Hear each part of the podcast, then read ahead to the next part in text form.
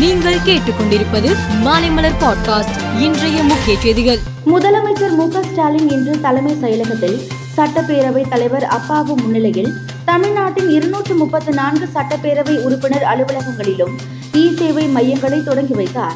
மேலும் அம்மையங்களுக்கான நவீன மேசை கணினிகள் வழங்கிடும் அடையாளமாக ஒன்பது சட்டமன்ற உறுப்பினர்களுக்கு நவீன மேசை கணினிகள் பயனர் எண் மற்றும் கடவு சொல்லையும் வழங்கினார். தமிழகத்தில் உள்ள சாலைகளில் ஆம்புலன்ஸ் வாகனத்திற்கு வழிவிட தவறினால் ரூபாய் பத்தாயிரம் அபராதம் விதிக்கப்படும் என்றும் தமிழக அரசு அரசாணை வெளியிட்டுள்ளது.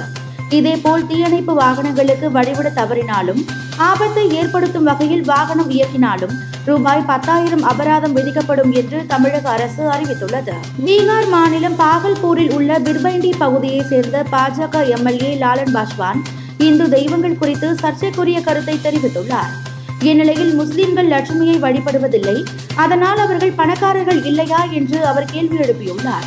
இவரது சர்ச்சைக்குரிய கருத்துக்கு எதிராக மக்கள் போராட்டம் நடத்தி வருகின்றனர். மத்திய பிரதேச மாநிலம் மொரேனா மாவட்டத்தில் உள்ள பன்மூர் நகரில் உள்ள வீட்டில் குடோனில் பதுக்கி வைத்திருந்த பட்டாசுகள் வெடித்து சம்பவ இடத்திலேயே நான்கு பேர் உயிரிழந்தனர்.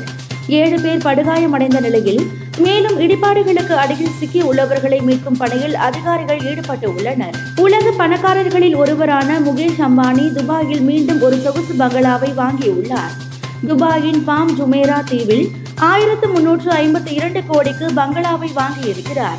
முன்பு வாங்கிய பங்களாவை விட இரண்டு மடங்கு விலை அதிகமாகும். உக்ரைன் மீதான போர் தாக்குதலை ரஷ்ய ராணுவம் மீண்டும் தீவிரப்படுத்தியுள்ளது. குறிப்பாக உக்ரைனில் உள்ள மின் உற்பத்தி நிலையங்களை குறிவைத்து தாக்குதல் நடத்தப்படுகிறது. இந்நிலையில் ரஷ்யாவின் தாக்குதலில் நாற்பது சதவீத மின் நிலையங்கள் அழிக்கப்பட்டு விட்டதாகவும் இதனால் நாடு முழுவதும் மின்தடை ஏற்பட்டுள்ளதாக உக்ரைன் அதிபர் ஜெலன்ஸ்கி தெரிவித்துள்ளார். இருபது ஓவர் உலகக்கோப்பை கிரிக்கெட்டின் முதல் சுற்றின் ஏ பிரிவில் இன்று கடைசி கட்ட லீக் ஆட்டங்கள் நடக்கின்றன.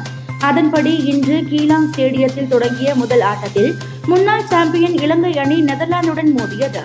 இதில் இருபது ஓவர்கள் முடிவில் இலங்கை அணி ஆறு விக்கெட்டுகள் இழப்பிற்கு நூற்று அறுபத்தி இரண்டு ரன்கள் எடுத்தனர்.